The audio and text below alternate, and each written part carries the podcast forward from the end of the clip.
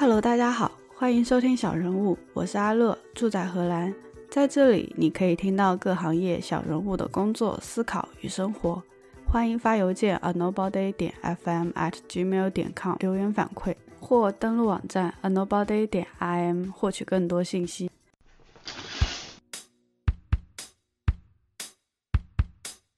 Hello，大家好，欢迎收听小人物播客第二十五期。现在是荷兰时间三月三十号星期一，昨天二十九号是三月的最后一个周日。按照欧盟规定呢，欧洲正式进入夏令时，除了少数国家，比如说冰岛。那这个夏令时是怎么调的呢？也就是说，在凌晨零点五十九分的时候，直接跳到凌晨三点。本来的话是跳到两点嘛，这样就少了一个小时。而且现在也能明显感觉到晚上八点天也不黑了，再过段时间就至少十点钟太阳才会慢慢下班。嗯，讲到切换夏令时这个事情啊，因为现在手机啊、电脑啊、Switch 啊，其实只要联网的话会自动调整时间的，感知是比较弱的，但是心理上会很别扭。首先，如果闹钟设置的是八点钟，那当它响起来的时候，其实这一天是少睡了一个小时。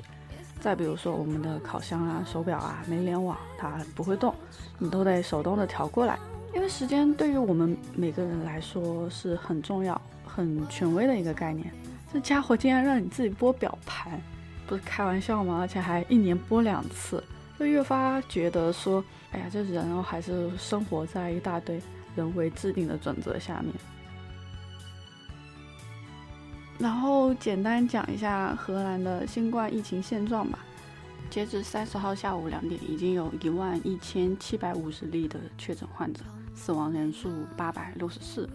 禁令也是延长到了六月一号，国王节取消了，商店关门了，郁金香公园也不开放了。不过这禁令呢，不是说禁止民众出门啊，或者发通行证什么才能出门，呃，完全是靠自觉的。那也会有一定的罚款的措施，比如说你三人和三人以上的人一起上街，而且你们之间没有保持一点五米的距离，啊，警察是会来罚款的，四百欧元。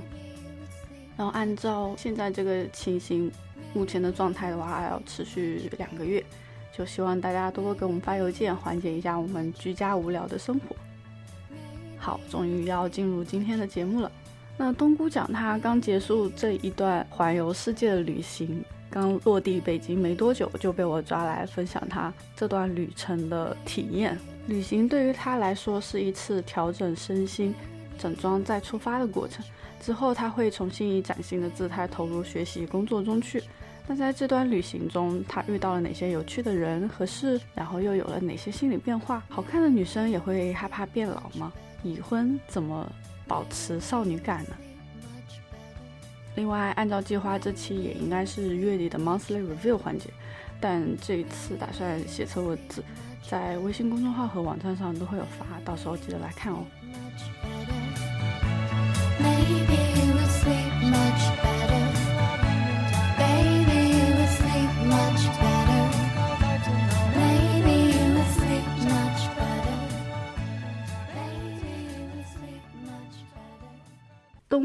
你的标签我觉得非常牛逼啊！就是走过三十二个国家，一百六十三个城市，依然在环游世界的早婚少女。就很多人心里都会装着一个环游世界的梦想。你是什么时候种下这个梦想的种子的？我觉得环游世界这个种子应该是很小的时候就埋下了。原来央视有一款节目叫正大综艺。我不知道现在还有没有在播啊，因为我现在不太看电视了。嗯，里面讲了全世界各种各样，在我理解看来就是惊奇的事情、新奇酷的事情。这些事情它让我对这个世界非常充满好奇。可能从那个时候起，我就非常希望自己能够亲身的去经历一下世界是什么样子的。后来呢，嗯，工作了，有一定的积蓄和基础了，因为我在互联网行业待了五年了。嗯，去年年初的时候，就有一天夜里下班，我觉得我特别疲惫，就是那种精神疲惫的感觉，让人会觉得特别的难受，特别的没有办法去解决。我就和我先生就聊到了这个事情，嗯，就我想说自己好好的休息一下，嗯，我先生呢是一家互联网公司的创始人，他的精神压力、精神状态在那个时间段也不是非常好，正好在看医生。我俩呢就交流了一下之后，觉得不如一块儿去实现一些疯狂的梦想吧。因为我对我自己有一个小小的目标和要求，就是我每年要做一件疯狂的事情。后背有一个非常大的纹身，呃，然后我有去裸泳过。自己去办了自己的婚礼，就我每年都会做一件疯狂的事情。我们俩交流了之后，就发现环游世界是一件很疯狂的事情，而且这是大家一拍即合一起去实现的一个梦想啊，我们就决定了。呃，然后那个时候，我先生的妹妹呢，也是一个特别喜欢玩、特别喜欢旅游的一个人，她给我们介绍了一种航空公司的套票，叫做环球套票，是一种非常适合环游世界的一种套票。这个东西很吸引我，就推进着我去实现了环游世界这件事情。所以我最后就花了一个月的时间，把北京的家整个都清空了，把我的两只猫寄回了我爸妈那儿寄养，就这样就开始一年的旅程了。哎，嗯，就我刚刚听到的有一个很吸引的一点，就是每年都会让自己去做一件疯狂的事情。我觉得这一点就特别好，好像有一种突破自己，就有点迫使、逼迫自己去做的这种。对对，首先呢，我是做销售的。那我们做销售的人很重要的一点就是一定要能够学会放下自己，就是你自己没有那么重要，你要放下你自己。那你去做很多很多疯狂的事情的时候，嗯，人们之所以觉得他疯狂，就是因为在其他人眼里看来这是一件特别的事情，但是在你自己眼里看来的话，这是别人给你的一一个感官，对于你自己来说，它可能就是一件小事儿，所以我把它叫做疯狂的小事儿。每当我去选择去给自己定这样一个目标的时候，我一是希望能够更好的放下自己，二是希望能够更好的突破自己。而且我在面试的时候，我面试我的每一个候选人的时候，都会问他们一个问题，就是你这一生当中做过最疯狂的事情是什么？通过这样子的提问，一方面我可以了解这个人他到底是什么样的人，另外一方面我也可以更好的去激发自己对于疯狂事情的一个理解。所以我从这个面试当中也收获了很多新鲜的想法，包括我有一个很文静的一个前同事，看上去很乖，是个乖乖女，但是她最疯狂的事情居然是剃了一个光头，我觉得这个事情非常让我觉得很刺激，而且我问她剃光头的感觉是什么样子，她不是失恋，她也不是说就是受到什么刺激，她就是单纯的想去感受一下剃光头是什么感觉，我觉得这太酷了，如果有机会的话，我也想去做这样一件事情。嗯，我觉得去做疯狂的这件事情，就很多时候是克服一种恐惧，不管是来自于大众眼中普通的生活是怎么样子的这种恐惧，然后对未知的一种恐惧，是不是？嗯，我觉得其实自尊心没有那么重要，但是我自己是一个自尊心很强的人，我觉得自尊心很强这件事情带给我其实会有一些困扰，就是我过分在意别人的感受了，这其实它不好，它不够成熟。我也是希望能通过这样的方式，让我自己慢慢能够成熟下来，能够去不在意别人的感受。比如说纹身，因为我觉得纹身在很多人眼里还是一个不那么平常的一件事情。我我的纹身很大，在后背这个位置，就属于就是你想给别人看，就很容易能给别人看到，但你不想让别人看，别人看不到的一个位置。对，当我有了这个纹身之后，我发现我格外的想让别人去看我的纹身，我格外的喜欢别人喜欢我的纹身。我也不是那么在意不喜欢纹身那些人的态度，因为你不喜欢纹身了，你可能会不喜欢我，但是我不可能把我的纹身去掉，为了你。对这个东西，它其实带给我的那个感受，会让我觉得特别的有意思，更加在意自己的感觉了。嗯，我更加在意我这个人，但是我我先生其实觉得我这样更加在意自己不太好，他觉得我太自我了。我自己也承认啊，这有一些自我的成分在，但是。怎么说呢？每个人对于世界的理解是不一样的。有的人他会越成长越把心往外的去探索，有的人他就是越来越探索自己。毕竟就是自己是陪伴自己一辈子的嘛。那我的话，我就是更希望对自己更了解，更好的去分析我这个人。所以我就想这样的方式来提升。很酷，很酷。你有去过很多国家吗？哦你觉得最大的感受是什么？很多时候我们了解世界是通过眼睛和耳朵的，我们是通过别人讲的故事。我们通过我们看到的，就像我小的时候通过正大综艺了解这个世界一样。但是，真正的要了解这个世界，其实还是需要去亲身体验的。还是需要你用内心去理解的。就比如说我在去北欧之前的时候，都听说大家说啊，北欧人特别冷漠，人和人之间特别遥远，会觉得很冷淡啊。但是我到了冰岛之后，就发现冰岛人是比其他的北欧地区的人都热情的人，有一种东北人的感觉。对，就不是所有的北欧人都是冷漠的，而且大家都说北欧人特别高，到底有多高？人均一米八到底是一个什么样的感受？我从纽约坐着北欧航空的飞机，在准备登机的那一刻，我就真正的感受到了北欧人的高有多高。就我站起来之后，发现我只能看见大家的腰，这么夸张？真的，就是因为我不高嘛，我只有一五八嘛。然后我我站起来之后，我身边感觉都人均两米。我老公已经很高了，我先生一米八六，但他站在北欧那些人身边，感觉就是个普通身高，我特别惊讶。然后我去了丹麦的时候。它那个洗衣机上面放着烘干机，烘干机上面放着洗衣粉，我够不到洗衣粉，太高了，完全够不到。我在冰岛租车的时候，那个要填那个保险单，那个柜台太高了，我只能踮脚。这种东西真的是你自己实际体验，你才能够感觉到。别人说北欧人很高大，你的心里只有一个那种维京人高大的样子，穿着鹿皮的衣服，那只是一个画像。你自己去了之后的感觉是完全不一样的。包括我在去芬兰之前，我其实并没有想到每一个芬兰人的家里都有一个桑拿房。我住 Airbnb 的时候，就深刻的体验了一下桑拿房。太会享受了吧？对，因为芬兰浴就是从那边流传过来的。对他们还有公共的桑拿房，我就真的非常非常惊讶。而且欧洲人，大家说欧洲人很慵懒。那什么样子的状态是慵懒？就我去了西班牙之后才感觉到，就我早上八点钟的时候想说去，周围的餐厅都没有开门，那我去麦当劳买份早餐，结果去八点钟的时候麦当劳还没有开门。还有一个非常非常冷的一个冷知识，比如说当时我去夏威夷，大家对夏威夷的印象就是沙滩，然后草裙舞，还有当地的毛利人嘛。但是我到了之后发现遍地都是鸡，嗯。是我们见那种家鸡，对，就公鸡、母鸡、小鸡，就跟我们中国城市的农村里的，对，有点像。但是它那个鸡是在街道上走的，我就问导游为什么会有这么多鸡？这个鸡是吃的吗？他说不是，它就是野的、野生的鸡。我说那你们吃它们吗？他说不吃，特别惊讶，就是很穿越。但这个我你很少会在游记里面看到大家会记录，因为它可能是某个镇啊，或者是哪块的特色。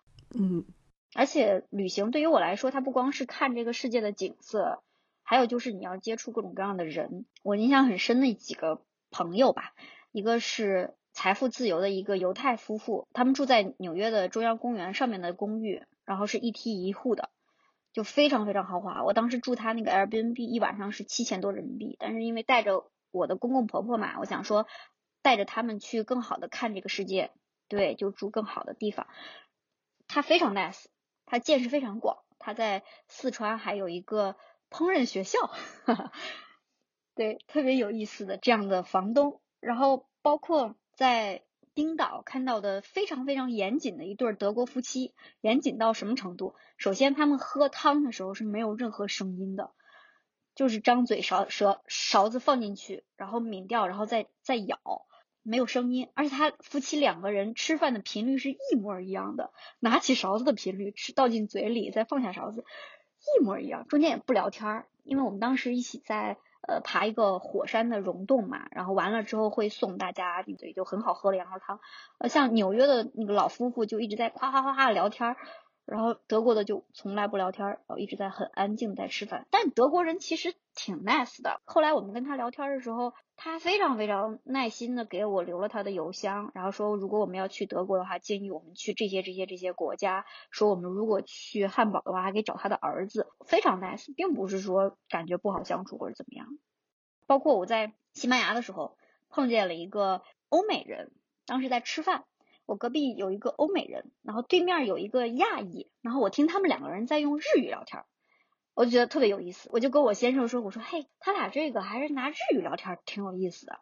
然后后来呢，那个那个日本小姐姐去洗手间了，然后那个欧美那个小哥就扭过头来跟我们俩说，你们俩中国的呀？啊，用中文？对，用中文说你们是中国人，然后我俩就惊呆了，我就心想，就还好我俩没有说什么坏话，然后我我们就跟他聊天嘛。首先他是一个美国人，他是具体美国哪里的他没有说，但是他问我们行程的时候，我说我们在夏威夷呃玩了很开心，他说啊夏威夷我很喜欢那里，我的驾照就是在夏威夷拿的。然后就从钱包里取出他的一个美国驾照，上面真的写的是夏威夷什么什么。他是在夏威夷拿了驾照，然后又在英国工作，之前又去过日本，也来过中国，就是全世界旅居。他喜欢什么地方就去那儿生活几年，和当地的人打交道，在那儿工作，在那儿嗯学习新鲜的东西，学习语言，所以他会很多语言，也了解了很多世界。我觉得这样的生活是我特别向往的。因为你只有生活在那儿，你才能够真正的感受这个世界是什么，不然的话，你就只是一个游客，你只是一个一个过往的一个人。那就像你在荷兰已经生活了，所以你会感受到荷兰不仅仅只有大麻和蘑菇哈，还有很多艺术，还有很多有趣的人一样。对我也是想未来这样子能够更好的去感受这个世界。就对于我来说，我觉得旅行的意义就是。你会觉得这个世界真的非常非常大，而且你会觉得你自己非常非常小，就像你是一艘采砂船，可能你在江里的时候是非常大的，但你往前一直走，沿着长江最后流入大海的话，你就会发现自己其实是一艘非常小的船。那你会把旅行作为你的一种生活方式吗？我觉得不完全是。首先，我现在还没有办法像那个我认识的夏威夷小哥那样子，真的。满世界的旅居，嗯，旅行对于我来说只是一个阶段的生活状态，因为在一年前的这个时候，我发现我需要好好的去休息一下，而旅行对于我来说是一个非常好的休息状态，是一个非常好能够静下心来看自己的一个状态。如果真的要说生活方式的话，我觉得旅行带给我的生活方式是一切从简，因为我必须要轻装才能更好的去行动。我们夫妻俩最开始带了四个行李箱。后来就从四个行李箱变成了三个，再后来就变成了两个，就越来越少，就一切从简了，导致呢这一年我就没有买过衣服，也没有买过鞋子，整体来说购物欲就会下降的非常严重，因为你希望自己很轻松的去每一个地方，甚至于我把我所有的衣服都换成了运动装，因为它很轻便很舒适，而且真的穿坏了你也不心疼。就我总结回来来看，几乎这一年没买什么东西。物欲下降的很严重，就双十一给我们家猫买了猫粮和猫砂，没了。这个差别其实非常大，因为对于我们销售来说，销售总讲什么狼性文化，要很要，要非常的去 push。所以在那样子的氛围下，包括那样子的工作压力下，其实我以前的物欲是非常强的，我想要这个，我想要那个。而且我们就是销售也好，商务也好，它其实对于外在的要求非常高。对。那我一开始买一些。奢侈品买一些包，买一些鞋，只是为了包装我自己。后来就，它真的就变成了我的一个物欲了。我就是喜欢了。但是这一年里面，我其实刚从北京离开去夏威夷的时候，我带了一双很贵的鞋，带了一个非常贵的包，但是一天都没有拿出来用过，而且非常占地方。所以在荷兰的时候，我我碰见我朋友不是在荷兰嘛，我们在那儿玩，我就把那个鞋和包给他，让他帮我带回去了，因为没有机会啊，完全没有机会。我甚至于我对于住包括行都没有那么在意。我我在冰岛的时候还住过和老公住过上下铺，我觉得非常有意思。对于我来说，我觉得以前我可能希望自己衣着非常精致，在一个非常漂亮的一个 house 里面，可能在顶楼。比如说我以前在北京的时候，特别喜欢去国贸三期的那个八十楼云库，在那儿喝咖啡，在那儿会客，因为我觉得那儿。逼格非常高，而且景色非常好。但是后来我发现，我在欧洲路边儿随便找个地方喝两欧的咖啡，还能续 还能续杯那种感觉，我觉得也更幸福。甚至于前两天那个新西兰这边的时候，我们买了两杯速溶，然后坐在海边，真的就坐在海边发呆，看着他们在沙滩上玩球，看远处的海浪，我们就待了一天。我们觉得这个非常幸福。我之前会觉得他会不会空虚，会不会脑袋空无一物？但是其实你内心是很富足的。你知道，当你想要什么东西的时候，你能够有，安安静静的看着别人的快乐，你会觉得自己也很快乐。像你这样这么好看的时尚博主，就一切从简，应该很困难吧？抬举我了，我觉得我是会比较会 P 图的那种 时尚博主。当然了，我要买运动装，肯定还是会买好看的。比如说我现在的运动装，我都买 Lululemon 的。哦，对，它还是很好看，它还是很有时尚感。但是我觉得，对于一个以前喜欢穿 Burberry 的人，你现在让他换成 Lululemon，还是差别很大的。对。但是我为了这个奢侈品，我要去保养它，我要去为它付出很多心力，甚至于我走路的时候都要小心翼翼，不要让它沾到泥巴。我觉得这太难受了。我觉得穿着舒服，我想在草坪上打滚，我就可以打滚；想去爬树，我就可以去爬树。我觉得这个是更纯真的东西。对，因为人毕竟也是动物，我觉得动物性的东西它其实是更让人舒适的。人和其他动物其实差别也没有那么大。对我应该去更追求让我更舒适的东西。嗯，就还是自然一点，随性一点。旅行其实它。教会了我理解一件事情，就是人都是人，没有什么差别，人性它是相通的。嗯，它和你是哪里的人，什么人种，什么肤色，其实关系没有那么大。比如说，有人说，哎，中国人很好面子，欧美人就不好面子吗？也不是，我也见到好面子的欧美人。那有人说，呃，中国人怎么怎么样，外国人怎么怎么样，没有那么大的差别。其实大家都是人，这都是人性。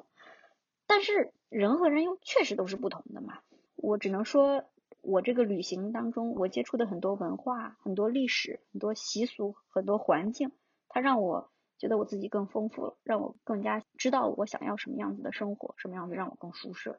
对，就我觉得做博主还是挺累的，就完全就是一个全能型的选手，包括说啊文案啊、拍照啊、修图啊、拍视频，然后要剪辑，你还要去运营和推广，最重要的是你还要有好的内容。那你怎么去权衡这些事情？怎么去呃分配自己的精力呢？就首先的话，我其实觉得我特别半吊子，就是我其实很羡慕你们能够很专心、很认真的去做一些事情。首先我自己是靠自学的，对，比如说剪辑，我以前完全不会剪辑，那我自己想去做剪辑这件事情，那我就去在网上搜一些相关的视频去学习怎么样剪辑。我一开始真的是一点儿都不会。那我自学的话呢，我其实学的也不是特别好，也只能说我是会做这个事情，甚至于我不能说我会剪辑，我只能说我能剪辑，我会把素材剪成一个看上去算流畅的一个视频，这是我对我自己的一个理解，因为我对我自己的标准也比较低，除非是我特别特别在意的事情啊，我觉得我比如说戴牙套。戴牙套，我觉得我应该是坚持比较好的。我是我们整个医院牙套戴的最好的，都是经典案例。对，除了这个事儿之外，其他事情我觉得我都是那种，呃，能六十分及格，我就不会往九十分努力那种人。从我念书的时候起，我就发现了我是这样的人。我和我先生是刚好相反的，他是那种能一百分、九十九分都不满意，对自己要求很高很高。我不行，我觉得六十分及格就挺好，挺快乐的。但其实这是一个不好的一个。一个态度啊，但是我就觉得，哎呀，我六十分我及格了，我不至于被拖黑了，我觉得这样很快乐啊，我自己压力很小，而且因为给自己的标准比较低，没有把自己当成一个营销号或者怎么样，所以不存在什么运营，不存在说去追热点，就只是纯粹的去记录我自己的生活，分享我的快乐给大家，所以我想说什么就说什么，因为我很喜欢分享快乐，我觉得活着的话，快乐是最重要的。因为你的人生太短暂了，快乐又那么珍贵，那如果你能感受到你自己的快乐，你把它分享给别人，不是很好吗？最后的话，内容我会跟很多人交流，我我自己有自己的一个粉丝群，而且跟我交流最多的是我老公，因为我们两个在理解这个世界上其实差别很大，有性别上的差异，有见识上的差异，有角色上的差异，所以我可以在跟他交流的过程当中去碰撞出很多很多的内容。我可以通过他去了解不同的人想听什么，然后另外的话呢，就是我很我有一小波很密切的粉丝，我也会经常问大家你们想听什么内容，我会去了解大家想听什么，这本身也是一种思考。通过这样的方式，我去把内容沉淀出来，经常随时随刻的去记录突然灵光一闪的东西，我会记下来，就用这样的方式吧。我也没有怎么去权衡，其实我觉得并不算很专业。毕竟你看我修图都是用美图秀秀在修，很随性是不是？对对对，我觉得记录下来就可以了。我也不是说要做成一个大号，有很多粉丝做 KOL 或者怎么样。当然了，谁不想红呢？红如果能红，肯定想红啊，也是红不了。对，那就不如自己快快乐乐做自己想记录的事情就 OK 了。就是放平心态，是吧？然后分享，呃，自己认为有用的东西，然后能够帮助到一群人或者一部一两个人，好了，就也是一种很开心的过程。对，就是心态放宽，包括。就微博上面你发视频，其实你如果不买推广，根本就不太会有人看，没有流量。那买呗，我还做现金抽奖，贴钱吸粉，哈哈哈对。但这个过程当中很快乐啊，因为我觉得当我推广出去，看到大家有很多有意思的评论，包括我先生很喜欢看我的粉丝给我留什么言，我觉得这是一个非常好好的过程。对，他很快乐，他很快乐。对，就其实我最近也会有觉得，就是说去争取自己想要的东西并不可耻啊。就是如果你真的想要，你就去努力好了，就不用在意别人那个事情对我们来说是重要的。那我去争取了，就认真追求和努力奋斗，并不是一件可耻的事情。对对对，说实在的，我觉得你的目标很明确，你就是想红，我觉得这没有什么丢人的。嗯，完全没有，这就是你的目标。我觉得最不可耻的事情是什么？挣钱，谁不喜欢挣钱？谁不喜欢钱？我很佩服那些把挣钱当爱好的人，所以我挺不喜欢有些人在一些博主下面回复说又掐饭啊，什么掐烂钱啊。我觉得这没什么错呀。对啊，我们也不偷也不抢，凭良心分享自己的快乐，分享自己认为有价值的东西也不丢人啊。哦，你不喜欢不代表别人觉得没用，是吧？对。所以你目标明确，特别厉害，特别棒，我很佩服这样的人。然后接下来聊一聊美丽女孩的话题。你会害怕变老吗？我完全不怕。我有一期在希腊拍的视频，里面讲到了我们夫妻二人对于三十岁的一个理解。因为我二十七岁，我老公比我大六岁，就是三十岁对于我们俩来说刚好是中间这个位置。对于我来说，是我是我往前走的一个年龄。对于我先生来说是往回看的一个年龄。当时聊到这个话题的时候，就提到说，对于三十岁的一个态度。对于我来说吧，至少我挺期待我的三十岁的这个年龄。对于很多人来说是一个分水岭，是告别青春走向成熟的一个年龄。而且不是也有人说过嘛，就是人只有到三十岁的时候才真真正正的长大了。就是从生物学角度来说吧，对我觉得首先我本身硬件条件不算好的，样貌一般，学历一般，真的是这样子的。对，可能比较会包装吧，哈 哈嗯，但是我我挺幸运的，我挺幸运的，或者是说，我觉得我挺会选择的。在离开大学，我步入社会的时候，就很幸运的加入了创业公司。当时呢，又是互联网的一个浪潮顶峰。那在那个浪潮顶峰的时候，我就接触到了很多大佬，而且我这个角色，包括我的性格，让我很方便的跟他们学习了很多。然后这些人呢，就帮助我明白了一件事情，就是年龄它其实有的时候是宝藏，就应该趁你自己现在学习能力还足够的时候，去多吸收一些新鲜事物。所以说，我很佩服记者、主持人，他们能有机会在交流的这个过程当中去学习和吸收新鲜的事物，把别人的东西变成自己的。所以我也希望自己能够在每个有纪念意义的年纪里，能够交一份答卷吧，至少六十分吧。对吧？对，嗯，三十岁对于我来说，我特别期待。对，因为我自己长得比较显小。我原来在做销售的时候，因为我面对的确实是很多公司的 CEO、创始人，他们甚至于可能都是财富自由的人。有的时候我跟他们谈事情，我做咨询谈事情的时候，他们就会觉得你是个小孩儿，我跟你聊什么呀？嗯嗯，对。我有时候就会很希望我自己成熟一点，这样子的话，我可以真正的让你不至于在第一面的时候对我产生一个幼稚这样的一个印象。因为你看起来真的就很像那拍学生制服的那样的年纪。我在工作那几年的时候，真的是觉得长得太显小是一个困扰，它会让我没有威严感。对，因为美女也可以有威严，但是可爱就真的没有了。你就感觉一个 Hello Kitty 在那生气，她的生气看上去有点像撒娇。也是一种固有思维吧，就是给人第一印象，已婚和少女在传统的观念里面，或者说固有的思维里面，其实也是两个挺矛盾的角色吧。就已婚感觉是烟火气，然后少女呢又很梦幻和粉嫩的这样子的一种形象。哎，你是怎么保持还有一种少女感的状态呢？我觉得这个事情要特别感谢我先生，我俩的相遇包括在一起，其实都挺特别的。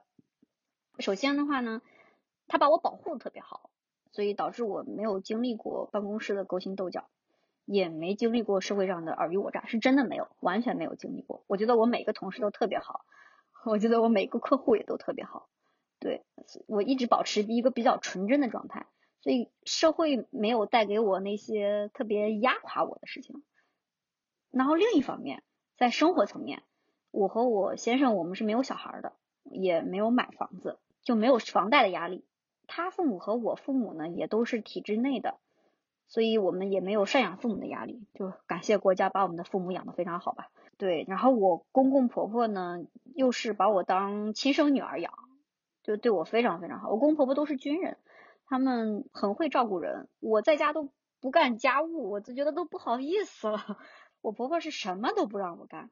我们当时要环游世界，我们说要把呃行李寄到家里，他们就说那就寄吧。然后我们说要把猫寄到家里，因为我父母还在上班，他们没有办法照顾猫。我公公婆婆已经退休了，然后我婆婆本身是非常非常怕猫的，但是她还是。就很好的就答应下来了，说把我两只猫都照顾着，真香。对，现在非常喜欢。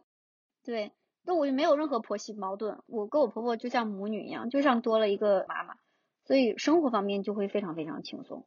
再加上我老公老说我是那种心态特别好的女人，特别乐观，没什么大不了的事儿，啥事儿我觉得都能过。我最喜欢说的一句话是：办法总比困难多。还有船到桥头自然直，这两句话我经常说。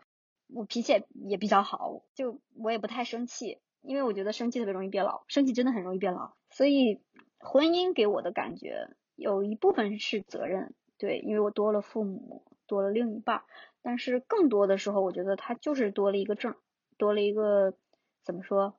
当你的另一半发生重大的意外的时候，你需要签字的这个权利。我觉得婚姻带给我的就是这些东西，对，其他我没有觉得已婚怎么着了，而且。我和我先生，我觉得现在还是那种谈恋爱的状态吧，就我们经常一起打游打游戏啊什么什么的，没有那种特别烟火的事情在身上，我觉得就会好很多。发现整个聊下来，你都是一个很佛系、很随性的一个女孩子哎。我觉得人是会变的，我以前非常的 push 啊，对，就我在工作那几年，我自己也有带 team，我的每一个员工都被我骂哭过，尤其是女孩子哦。还是有很严格的一面。对对对，我对女孩子会要求更严一点，因为首先我自己是女孩，我知道女生在工作方面必须要要求更严才能够活得更好，所以我会对自己的很多下属都非常严厉。对我以前挺 push 的，但是自从开始环游世界之后，我我会觉得很多时候没有那个必要。当然，可能生活和工作我是分开的啊。我跟我先生前两天也聊这个话题，他说他觉得我是一个很硬的人，就是。我的公司首先分得很分明，其次就是我觉得你这个人好，我就觉得你好；我觉得你不好，我觉得你就不好。太硬了，就这个可能会导致我没有那么多非常亲密的朋友，因为一个契机，我觉得嗯我不喜欢，我就不会跟他来往了。但是可能这也是让我自己过着很舒服的一种方式吧。我觉得每个人各种各样状态都有。嗯，长得好看的人，就你在散发魅力的同时，就性格也很好。然后你笑起来也很好看，我觉得大家就一定要去你视频里面看你的笑容，我觉得笑容就特别治愈，特别阳光。一方面一定要去整牙，我先生说我是我们那个诊所的推广大使，他都怀疑我拿了诊所的钱，因为我见到一个人我就跟他说，哎，你可以考虑整一下牙，你牙整齐，你就会很乐意笑，你就会很愿意笑得很开心。对，而且你牙很整齐，你的自信心就会上来，因为牙很影响人的气质和状态。对，还有一点可能就是我觉得你在别人眼里的样貌没有那么重要吧。我不觉得自己是特别好看的美女啊，我只能说图片里面还挺招人喜欢的。我一直这么这么定义我自己的。那既然大家看到了我招人喜欢的一面，我觉得就就应该让大家看到更真实的我。所以我先生经常在推特上发一些我的丑照，发就发了，我也就认了，无所谓的。我们最后就是配 k 一件你最近觉得比较好玩的小玩意儿，那一定是 Switch 的动森啊！一百个赞同。我觉得已经没有办法去形容了。首先，我很沉浸在里面。我给你讲几个跟动森相关的段子吧。就前两天我住的这个酒店，它的烟感器坏了，早上七点钟烟感器就响了。但是在烟感器响之前我就醒了，为什么呢？因为那天早上要卖大头菜，我要去买大头菜。我觉得动森它是一个让我觉得非常治愈的一个地方。而且在没有开会员之前，我都不理解会员的意义在哪。我觉得这是一个单机游戏啊，我自己建好，我自己导就可以了。但是在开了会员之后，那种让大家经常进入我的村子，我去别人的村子里，那种感觉太快乐了。我们现在就在随时一直在串门儿，对，而且我觉得它有很多很细节的地方，让我对任天堂这家公司充满了好感。比如说前两天的时候，我们那个市政厅它在装修。它的那个广场上就有水泥点儿哦，我觉得早起很困难，然后一款游戏能能够让你早起就已经很了不起了。而且它还有一个很大的特点，就是你现实生活中是什么样子，你其实在游戏里也会反映出什么样子。比如说，我特别喜欢植物和动物，尤其喜欢植物。我先生给我起个外号叫植物人嘛，因为我很喜欢看各种各样的植物，了解它们是什么植物，包括它的生长习性是什么样子的。我在动森里面就我一直在研究杂交鲜花哦。这也可以，对呀，你看很细致吧？它可以杂交两种相同或不同的颜色，可以杂交出来别的颜色，限定版的颜色。我就在研究这个事情。哎，我觉得生活中你是一个喜欢什么样的人，哎，你就会把你的岛屿就按照你的喜好去建设。比如说喜欢嗯机械或者现代化的，那他可能会更多的去装饰他的房子。那如果喜欢自然呢，他可能就更多的会在钓鱼啊、种花花草草啊、就捉虫子啊这种事情上，就是。每个人都有自己玩动森的一种方式。最后就感谢冬菇今天可以跟我们一起分享他对于旅游的见解，旅游带给他生活的意义和工作的意义。最后谢谢冬菇，谢谢，也谢谢你，你一定要保护好自己啊。嗯，好，谢谢。呃，冬菇是一个笑起来非常阳光的人，大家可以去看他的 YouTube 账号和 B 站、YouTube、微博都有。嗯，叫元气满满冬菇酱，就你能在他的视频中感受到热爱生活的阳光的一种生活状态。那今天就这样子喽，下次再聊，拜拜。拜拜。最后感谢收听小人物，喜欢记得订阅、收藏、分享。有思考和感悟，欢迎发邮件告诉我们，a nobody 点 fm at gmail 点 com。别忘了登录网站 a nobody 点 im，查阅更多相关信息。